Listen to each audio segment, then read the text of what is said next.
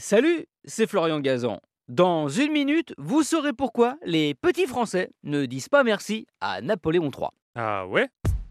Ouais, car c'est à cause de cet empereur que tous les jours en France, des millions d'élèves souffrent. À cause de ce qu'il a popularisé, la dictée. Ah ouais? Ouais, bon alors certes, le tout premier responsable, c'est le roi Louis XIII. À son époque, la langue française étant alors un joyeux bazar, on écrivait les mots un petit peu comme on voulait, il décide, ce bon roi, avec la création de l'Académie française en 1634, de mettre de l'ordre dans tout ça, et d'homogénéiser le français avec la publication de dictionnaires. Entre les différentes éditions, il va falloir 2 siècles pour y parvenir.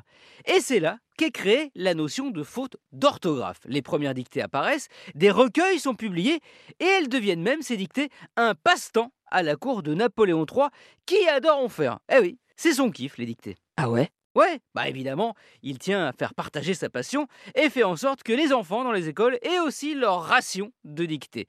D'ailleurs, c'est pour faire un cadeau à son empereur de Marie que Eugénie demande à l'écrivain Prosper Mérimée de rédiger une dictée particulièrement compliquée.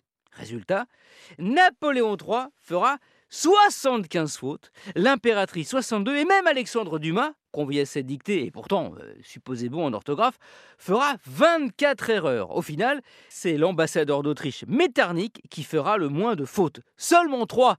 La honte pour les Français. Mais bon, il n'est pas impossible qu'histoire de coller la honte et de se moquer un petit peu de l'empereur et de l'impératrice, Mérimée ait glissé le texte à l'Autrichien avant qu'elle ne se déroule. Il ne l'a jamais avoué. Pourtant, faute d'orthographe avouée, à moitié pardonnée.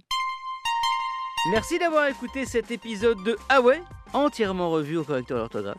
Retrouvez tous les épisodes sur l'application RTL et sur toutes les plateformes partenaires. N'hésitez pas à nous mettre plein d'étoiles et à vous abonner. À très vite!